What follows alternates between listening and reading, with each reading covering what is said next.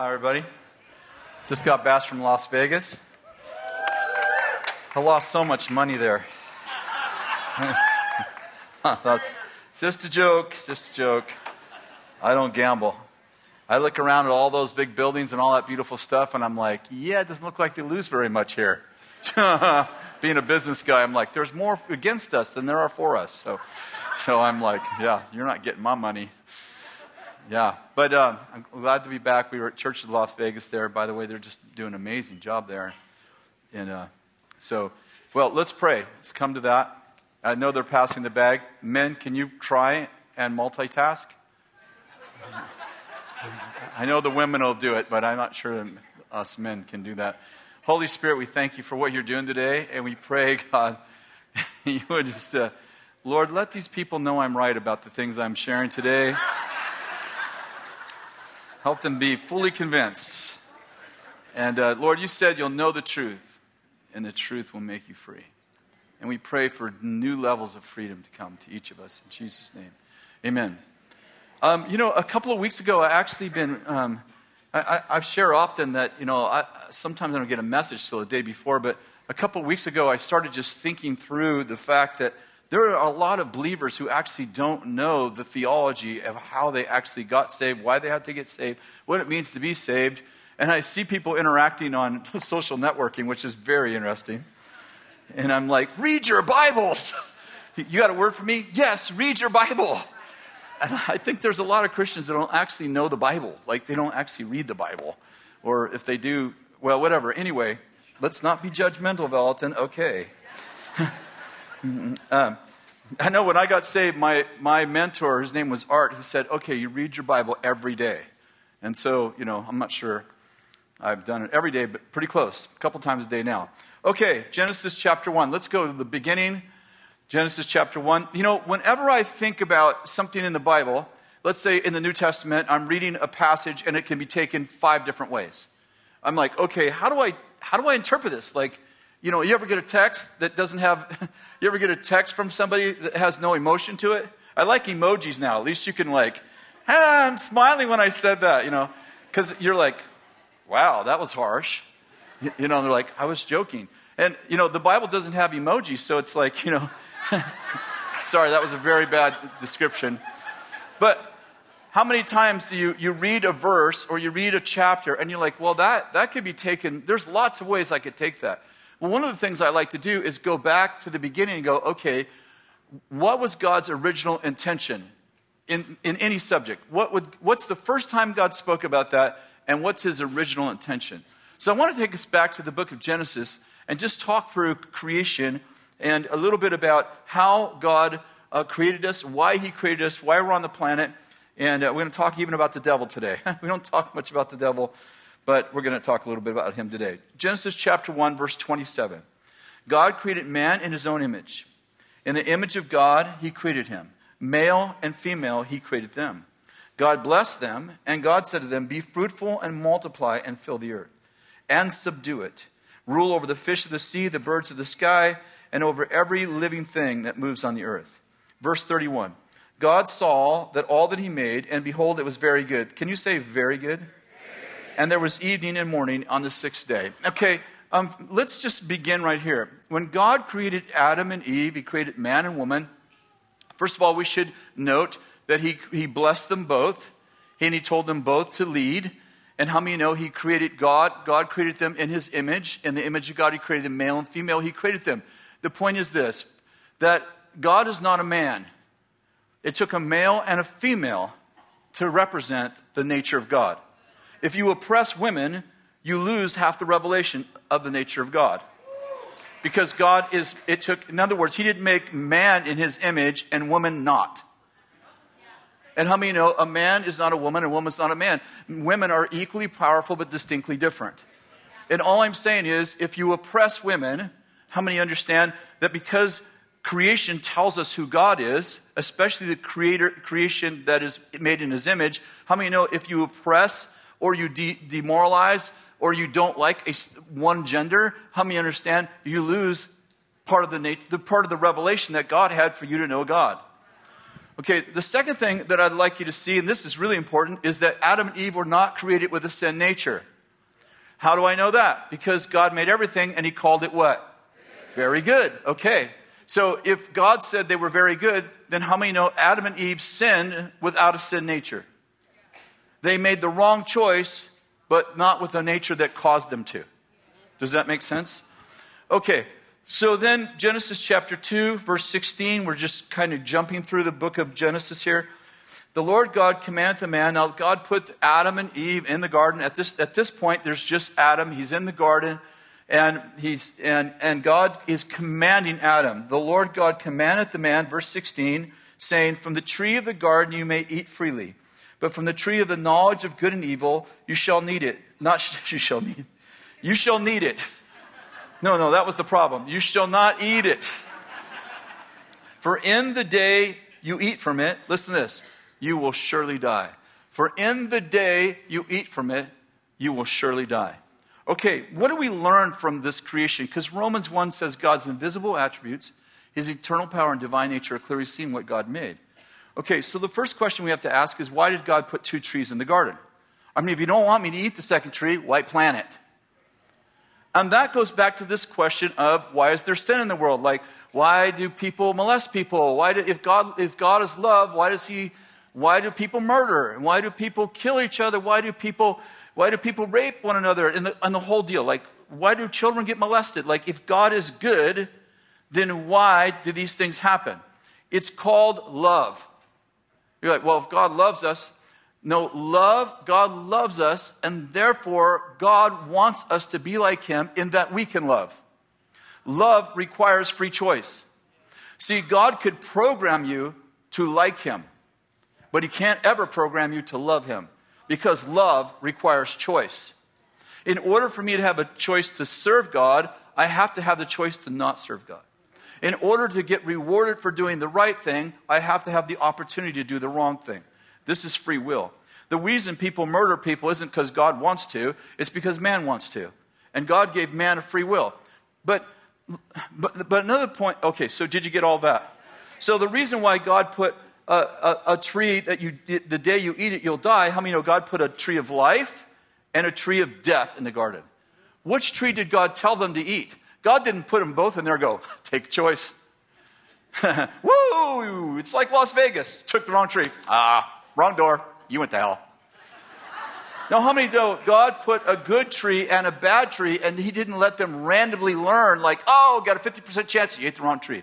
God said, eat this tree don't eat this tree. And by the way, if you do eat it, let me tell you what's going to happen to you. You will die in the day you eat it.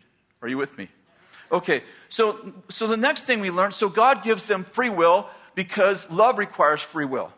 And by the way, we're going to see this in just a minute, but you weren't the, the people, humans, were not the first creatures to sin. How many know the, that the angels sin before you sin?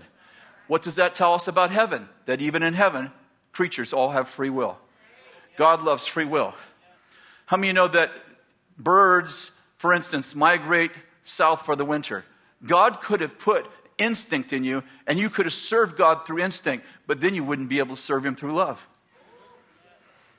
So God gave you a free will. The next thing we learn is that um, is that God puts two trees in the garden. He gives us free will, and when we ate from the tree of the knowledge of good and evil, in the day we eat it, we're going to what? Die. How many know that Adam, when Adam and Eve ate the fruit, they did not die? Or did they? I'd propose that they were Adam and Eve. They were spirit, soul, and body. The part of them that would live forever was the what? Spirit, right? Their spirit, they were eternal, eternal beings. They were supposed to live forever. But how many know the day that Adam and Eve ate that tree, that they actually, their spirit died? And from then on, and we'll talk more about it in just a minute, their children were born, uh, sorry, soul and body, but their spirits were dead. They actually, that's the reason why you have to be born again. Because the first time you were born, you were born deformed. That's why you need to be transformed. Are you with me? Okay, now let's talk about one little other subject that I, I, have never heard anybody teach, but it, it probably they do. If Adam and Eve did what God wanted them to do, they would have ate the tree of what? life, how long would they have lived? Forever. Where were they living? On earth, which means that heaven couldn't have been made for man because they were intended to live forever.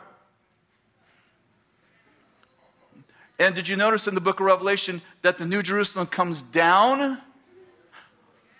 And that John says, I heard a voice that said, The tabernacle of God is among men. And what is the prayer you were told, taught to pray? Our Father who is in heaven, hallowed be your name, your kingdom come, your will be done on as it is in heaven. How many know we're trying to get people to heaven, but God's trying to get heaven in people? And by the way, I'd propose that God doesn't live in heaven. David said, The heavens, the highest heavens, cannot contain him. And how many know heaven and earth will pass away, which means heaven and earth are not eternal. But God's eternal, which means God's been here forever. Where did God live before there was heaven? In other words, if heaven was big enough for God, how many know God would live in heaven? But God was there before there was heaven. So I'd propose that heaven's in God. The reason why you go to heaven and see God is not because God's in heaven, but because heaven's in God. But here's a really cool thing heaven's also in you. That's what I heard. Okay, so let's talk for a minute about the devil. Now, before the devil was called the devil, he was called Lucifer. Why don't you turn to Ezekiel chapter 28? Lucifer. Lucifer was his heavenly name. It meant light bearer or one who shines light on things. And for verse uh, 11, uh, we're going to find, um, well, let me just begin to read it. Again, the word of the Lord came to me, saying, Son of man, take up a lamentation over the king of Tyre. You're going to find out that the king of Tyre is a metaphor for Lucifer. And say to him, Thus says the Lord God, You had the seal of perfection, full of wisdom and perfect in beauty. You were in Eden, the garden of God. Did you notice that Lucifer was in Eden, the garden of God.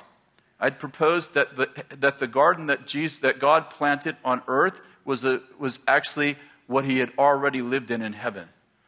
That when God planted the Garden of Eden on earth, there is a Garden of Eden in heaven. God was already making earth like heaven.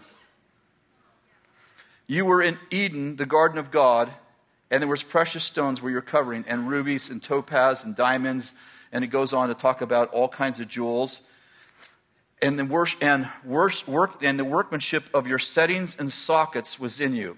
Lucifer had settings and sockets. The word settings and sockets are actually musical instruments. The, Lucifer literally had musical instruments in his body, and we're going to see in just a moment. There was three archangels in the Bible. There was Lucifer, there was Gabriel, and there was Michael. Lucifer was the head of the choirs. He literally had instruments in his body and he led the choirs of God. He was beautiful, and in fact, the Bible goes on to say at the time, he was the most beautiful creature God had ever made. How many know you have musical instruments in your body too? Ain't no sunshine when she's gone. How many know I was born with musical instruments? Clap your hands, all you people. Shout unto God with a voice of triumph. How many know I was made with musical instruments in my body?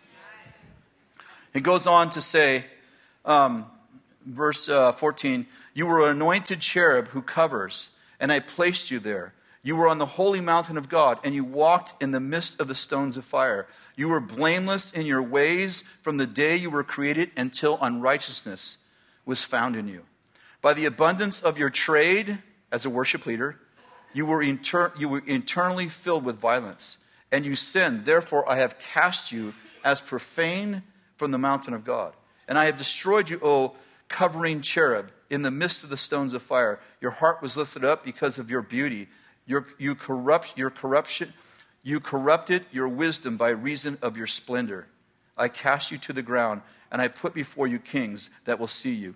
And verse uh, Isaiah chapter 14 kind of continues the same theme. Verse 12. Oh, how you have fallen from heaven, O star of the morning, the son of the dawn. You have been cut down to the earth. You have been weak, you, you who have weakened the nations. But you have said in your heart, I will ascend to heaven. I will rise to the throne above the stars of God. I will sit at the mount of the assembly in the recesses of the north. I will ascend above the heights of the clouds, and I will make myself like the Most High. Nevertheless, God says, you will be thrust down to Sheol, to the recesses of the pit. Okay, so now what's happening? God, Lucifer was once one of the cherubs, one of the, the angels who led worship. But he decided, because of his arrogance and pride, that he would be like God. And God thrust him down to the earth. Now, in Genesis chapter 1, the Bible says that, in Genesis chapter 1, it says that God created the earth, and the earth was formless and void. Verse 1. The word formless and void is the word is the Hebrew word chaos. So when the when Lucifer was thrust down to the earth, it, he wasn't thrust down to a beautiful planet. He was thrust down to there was no moon, no sun, no water, no trees. You can imagine it was just like Mars, just a, a rock floating through the through the space. And the Lucifer's on the planet, and we don't know how long. Um, the scientists tell us the Earth has been here for billions of years. So maybe he was here for a billion years. We don't know. Or maybe he was here for a week. We don't know. But all of a sudden, he hears these words. He's on the planet. By the way, one third of the angels fell with him. And when they went from, from heaven to earth, they were, went from being called angels to being called demons. Are you with me? They're on the earth, and for however long, and they begin to hear God say, Let there be light. And there's light. And you know, this, he separates the light from the darkness and makes it a day, and you get the idea. And he's creating the rivers and the streams and, the, and, and life and planet, and he puts the moon and the stars, and all of that stuff begins to happen. There's an atmosphere, there's heavenly realm, and, and beauty begins to happen. Now, this is subjective, this is my opinion. Is it possible that Satan goes, Oh, maybe God relented? Maybe God put me here and he's relented, and now he's put me on earth and it's starting to look like heaven until the sixth day. And the Bible says that the serpent was in the garden when Jesus, when God said these words Let us make man in our image. In the image of God, he created them, male and female, he created them. And let them rule over the fish of the, I'm sorry, over the fish of the sea, over the birds of the sky, over the cattle, and listen to this, and over every creeping thing that creeps on the earth. And suddenly the enemy realized what the devil wanted? He wanted to be like God. I will be like God. God goes, No, you won't. And he thrusts him down to the earth. And by the way, this earth is just the prison before he's sentenced to the lake of fire.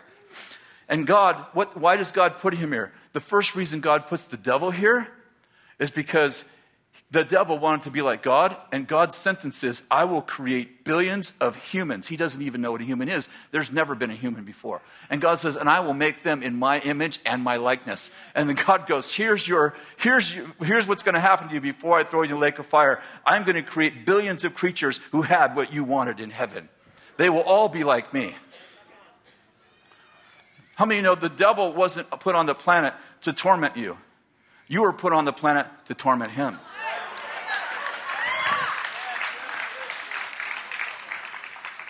So now we have the garden.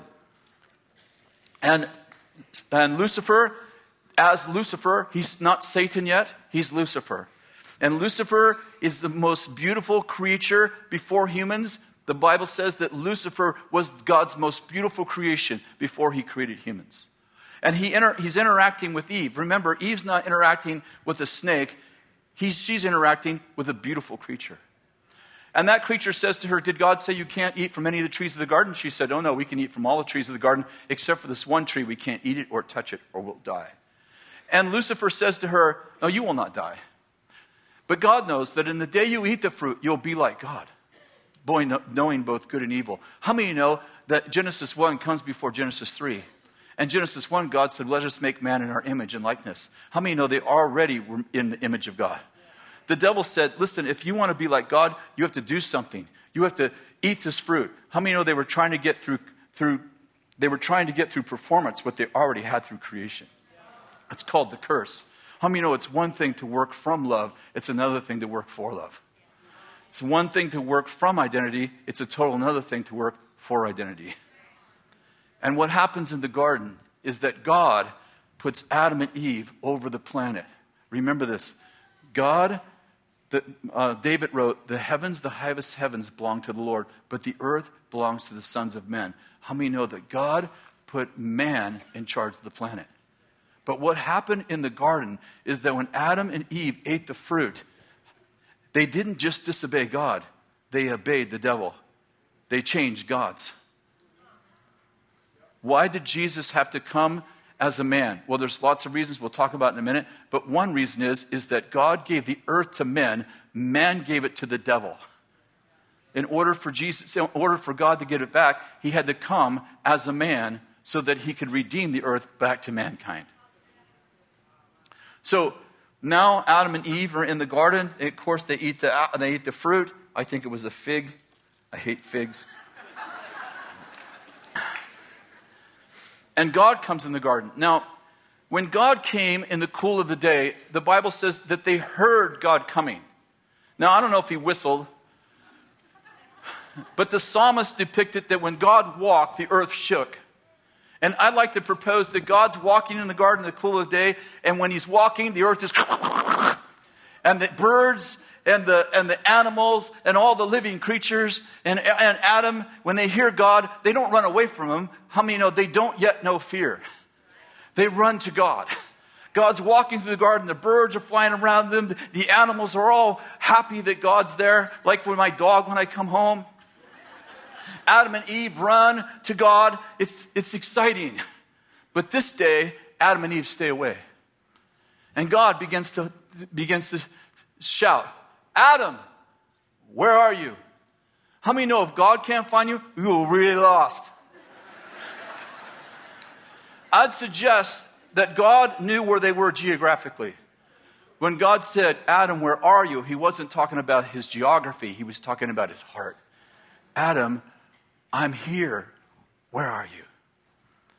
And, and so God says to Adam, the Lord God called the man and said, Where are you? And he said, I heard your sound in the garden and I was afraid because I was naked, so I hid myself. And he said, Who told you that you were naked? Have you eaten from the tree which I command you not to eat? And the man said, The woman, This is not my fault. I woke up, whoa, man, here I am, stuck. It's her fault. And the, and, the man, and the man said, The woman you gave me, she gave me from the tree, and I ate it. And the Lord God said to the woman, What have you done? And the woman said, The serpent deceived me, and I ate it. And the Lord God said to the serpent, Because you have done this, cursed are you more than all the cattle, and more than every beast of the field. And on your belly you will go, and dust you will eat all the days of your life.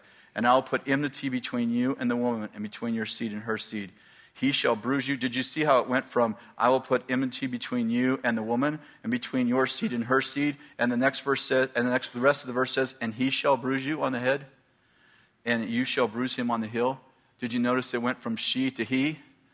It's a prophecy about Jesus. But let me stop for a minute. The curse over the serpent. Did you notice that when God cursed the serpent, he immediately crawled on the ground? He got transmortified. He went from Lucifer to Satan. And suddenly he was revealed on the outside for what he really was on the inside. And the curse over the serpent was, and I will put enmity, it means hostility between you and the woman. That wasn't the curse over the woman, it was the curse over the snake. God said, Here's your curse. The woman will eternally hate you, and she will teach her children to hate you. How many know you were born to hate one thing? You're like, I hate chocolate. No, you don't hate chocolate. You hate the devil. You dislike chocolate, but you hate the devil. And then the Lord says, and she will teach her seed to hate you. And eventually, he, Jesus, and in fact, in, Hebrew, in the Hebrew it says, and he will stomp you so hard, he will crush your head and bruise his heel. That was a prophetic declaration about the future. Are you with me? Then Eve, God says to Eve, Eve, you're going to have increased pain in childbirth, and your desire will be for your husband, but he will rule you. Your desire will be for your husband, he will rule you. Let me stop and say this. How many of you understand that the woman was came from the rib of the man? She wasn't from the foot or the head. She was made to stand beside him. Some people are like, well, wait a second, she was his helper. Yeah, the word helper there, where I'm going to make you a suitable helper, that word helper is used three times for the woman and 16 times for God. Eve wasn't a slave, she was a helper like God helped him. Well, I don't know if the woman was powerful. Who did the Lucifer go to? Well, yeah, well that was because she's easily deceived. Really? Who did the man listen to?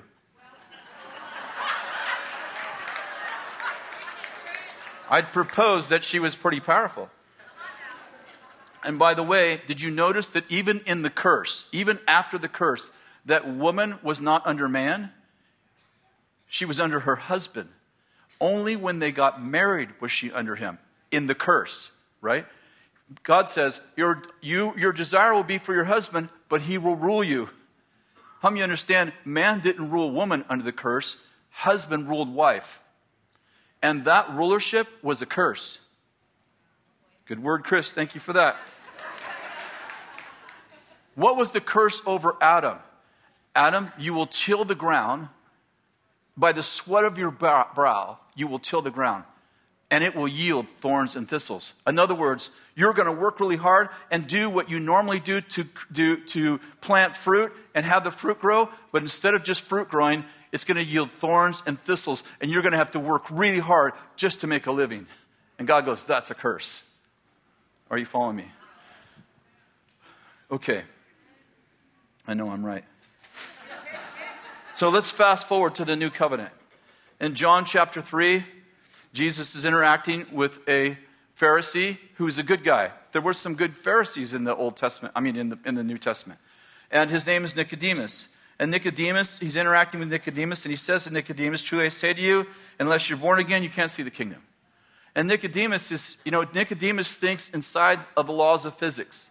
And he says, Well, how can I be born again? I'm already born once. Like, how's that going to happen? Is my mom going to swallow me? I came out one time. And Jesus goes on to say, Unless a man is born of the water and the Spirit, he can't see the kingdom. Are you, are you with me?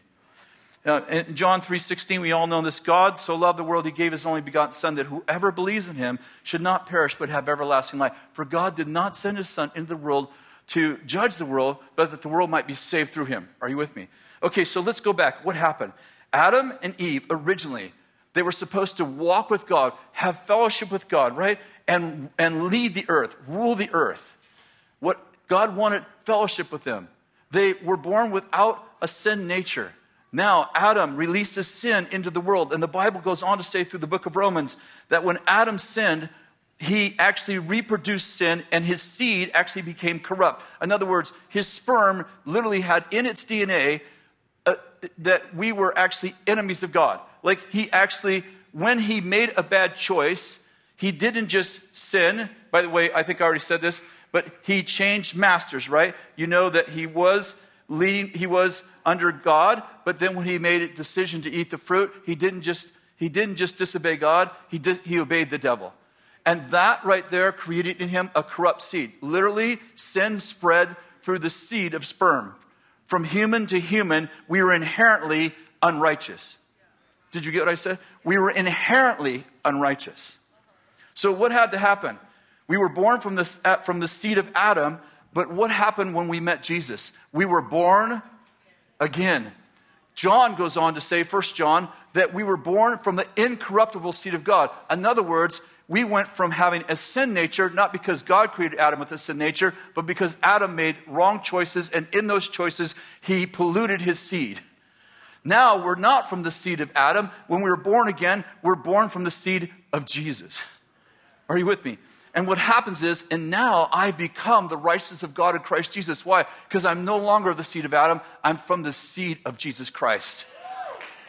When I get born again, now why do I need to be born again? Because how many know that when Adam and Eve ate the fruit, God said, In the day you eat it, you'll die. Well, we know they didn't die physically, but how many know they died spiritually?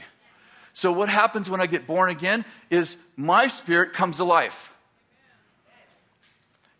Then the second thing that happens is, is the Holy Spirit moves inside. Remember in the, in, in the garden, God came in the cool of the day? Remember that? Yeah. Yes, Chris? Am I boring you? God goes, I'm not leaving you anymore. Listen, when I left you, you talked to the serpent. I'm never going to leave you or forsake you. As a matter of fact, not only, are, not only am I not going to leave you, I think I'll just move in you. So when I receive Jesus, my spirit comes to life, and the Holy Spirit comes inside of me. Now I am the house of two spirits. The Holy Spirit lives in me, and God's Spirit lives in me. Are you with me? And no longer is my nature a nature of sin because I've been born again. Think about this 2 Corinthians 5:17. If any man be in Christ, he's a, help me, new creation. Old things have passed away and all things have become new. Old things, he's not talking just about your acts. I did this sin, I did that sin. He's talking about your nature. He's saying the old sperm nature you had from Adam has passed away, and now you receive a, a, an incorruptible seed, and Christ is now being formed in you. Are you with me? And the word new there, there's two words for the Greek word new. One means one means like you got a new car. The other one means prototype, never before created. How many know when you received Jesus, you became a prototype? You became a creature that never graced the planet before. That's why Peter said you're strangers and aliens. You're actually from another kingdom. You actually are from another kingdom. You were born again from a heavenly birth from another kingdom. It's not even your nature to sin anymore. Okay, now let's back up for a second and say, why did Jesus die on the cross? Well, lots of reasons. The first reason is simple the Son of God had to become the Son of Man so that sons of men could become sons of God. Simply put, one of the reasons why God, why God became a man is because man lost the earth. God gave man authority. Man gave authority to the devil, so God has to come as a man, right? So that he can get authority back to men. But what's the most important G- reason why Jesus died on the cross? Well, he died on the cross so that he could pay for my sin. Now, when Jesus died on the cross, he didn't just die for me, he actually died as me. Romans says that when Jesus hung on the cross, I hung with him. Are you with me? so that my nature died on the cross with him. Now, let's pretend for a minute that Candace is a judge and, and Mike killed my brother. And I mean, you know, she's like God, she's the judge. And I bring Mike before the judge, and Candace goes, Oh, Mike, your dad is a friend of mine, go free. How many know that's mercy? But it's not justice. See, God sits on a mercy seat. But the foundation of his throne is righteousness and judgment. Justice, righteousness and justice.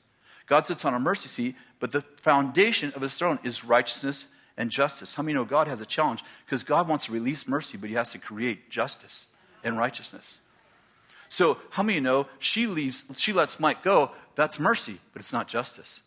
Anybody ever used to watch Fox News when, um, when Bill O'Reilly was on there? He would do this part of the show where he would find judges who, like, who let people, like, gave them a really light sentence who molested kids or raped people. Do you remember this part of the show? And he would find this, this judge who, this man, you know, molested 10 children and he lets them go with three, know, three months probation. And how many know something in us goes, that's not right? Why? Because, like God, we want justice too. Are you with me? Because we were created in the image of God. So God has a challenge because he wants to release mercy, but he has to create justice. So what does God do? So, so Mike's mom comes and she, she says to, to, to Candace, Judge Candace, I will die for Mike. Oh, Mrs. Chandler, Mrs. Chandler. Wait a second, Mrs. Chandler. You can't die for Mike because, see, you're on the wanted list. See, you're a fugitive. How I many know the soul that sins shall die?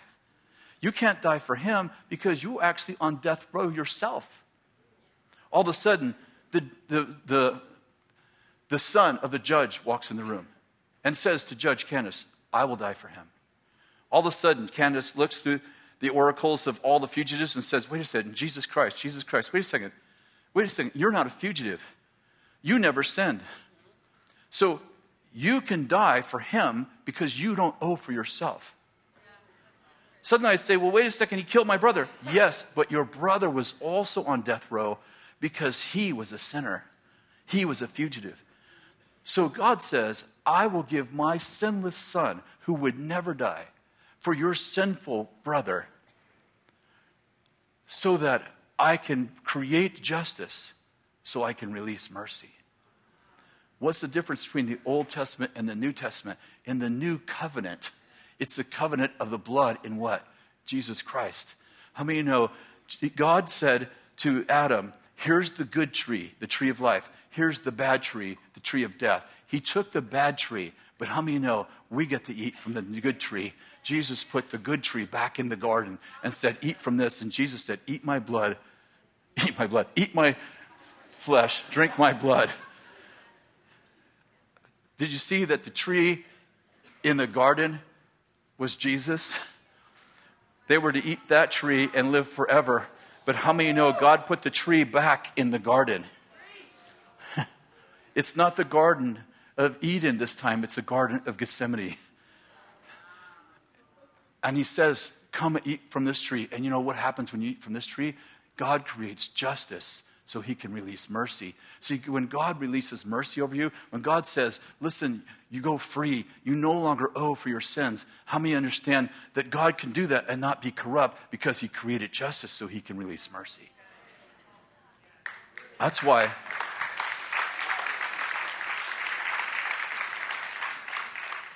So Ephesians says that we were dead in our trespasses and sins, in which we formerly walked according to the course of this world, according to the prince of the power of the darkness, the spirit that now works in the sons of disobedience.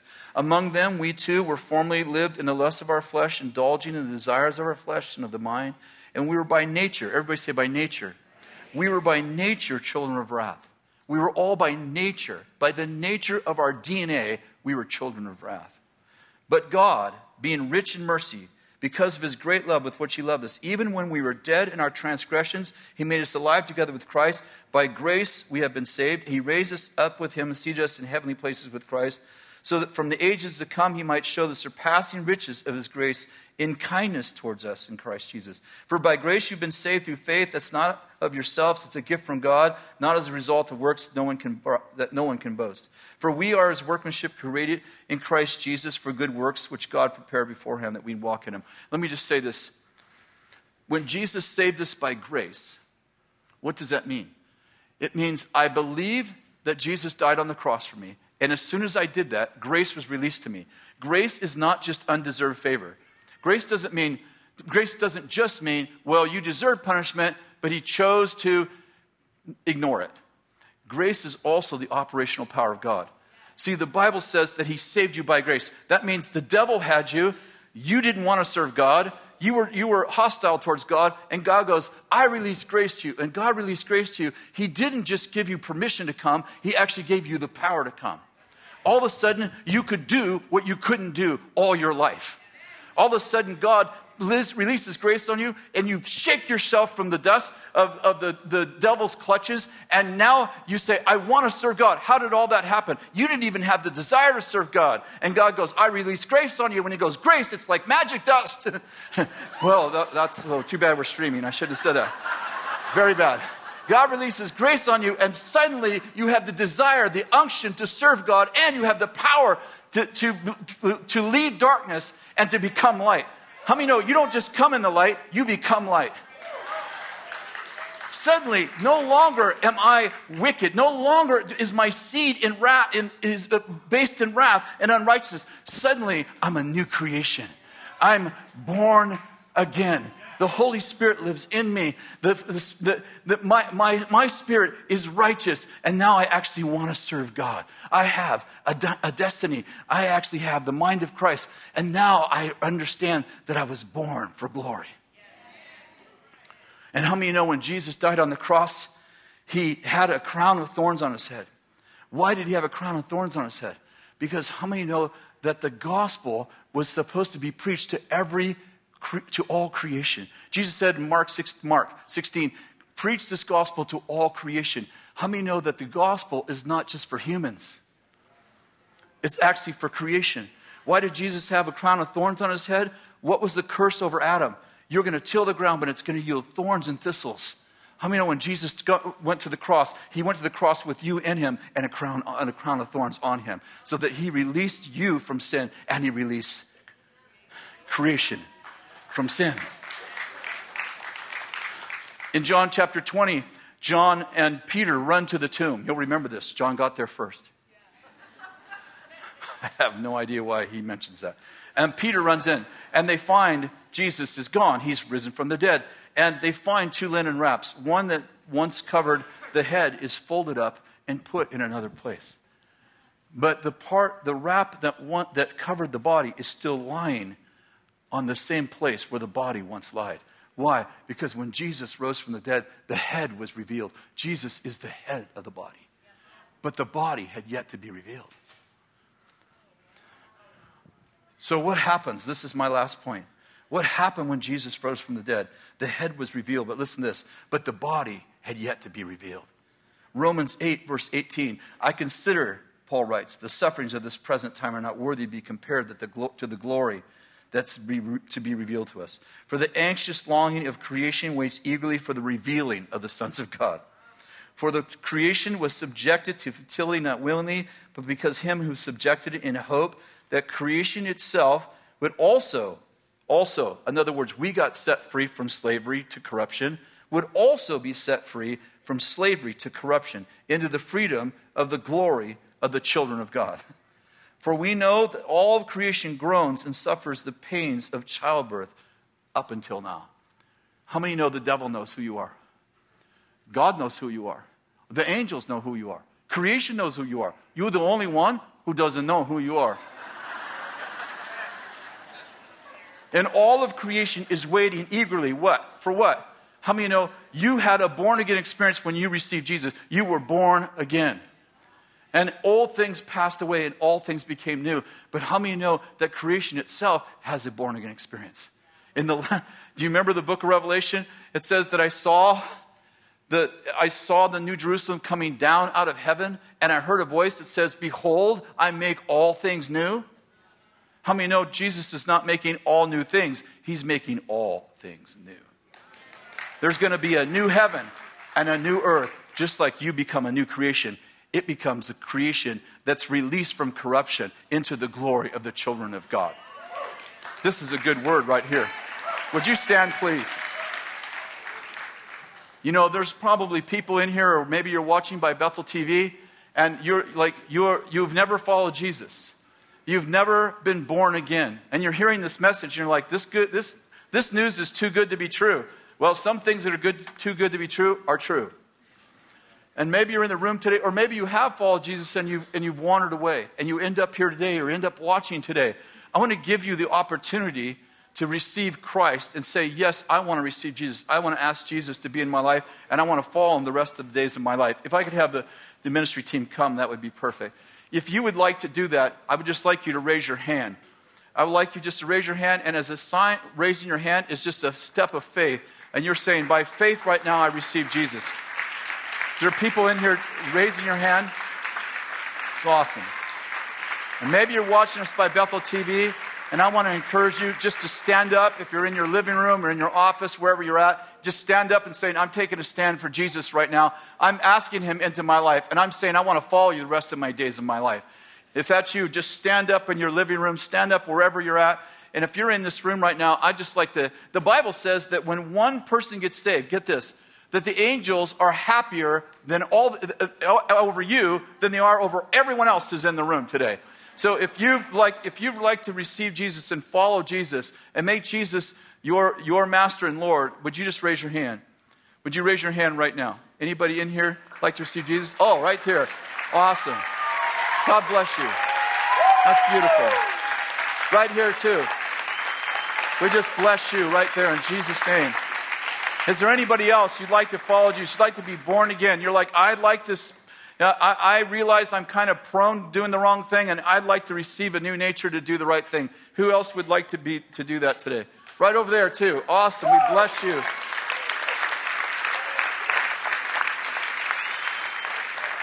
I feel prompted by the Holy Spirit to say this. Some of you are you're, you're, you're addicted to things like drugs or pornography or anger or bitterness or hatred. You're addicted to it. You've tried to get free. That's exactly what the Bible's saying. The Bible's saying, listen, you can try to get free, but until you receive grace, you actually can't get free. Because sin is not just an action, it's a power. And so if that's you, I want you just to come up right over here where this banner is. Raise your hands, guys. These guys would like to pray with you. All of you that raise your hand, just, just come and they're going to take about 10 minutes with you. They're going to give you a Bible, going to talk to you about Jesus for a few minutes. They're not going to ask you to join a church or an organization. And if you brought them, just come with them and just just bring them up here. The rest of you, just put your hands out like this. I'm just going to bless you. How many know blessings are a thousand times better than curses? Right here. When I bless you, something's going to happen to you. I love when the presence of God came to Obed Edom's house. The ark went there, and it says, and everything in his house was blessed. How many like your children, like your teenagers, to clean their rooms? I don't know if that's going to happen. That probably won't. But, but we will bless them anyway. So, Lord, we bless your people right here. We bless people watching by Bethel TV. We bless every person in this room. And, Lord, we thank you that we were created for good works in Christ Jesus. That you prepared beforehand, like you actually have a plan and a purpose for our life. And, Lord, I pray that all of us would walk in your ways. And, Lord, I just bless every single person in here that, Lord, that you would free them from any encumbrance and that joy would be the result. Let us live a joyful life. Let us be so happy that people that don't know you go, those people are either on drugs or they know Jesus. And I'd say probably the second. Amen. Thank you very much. God bless.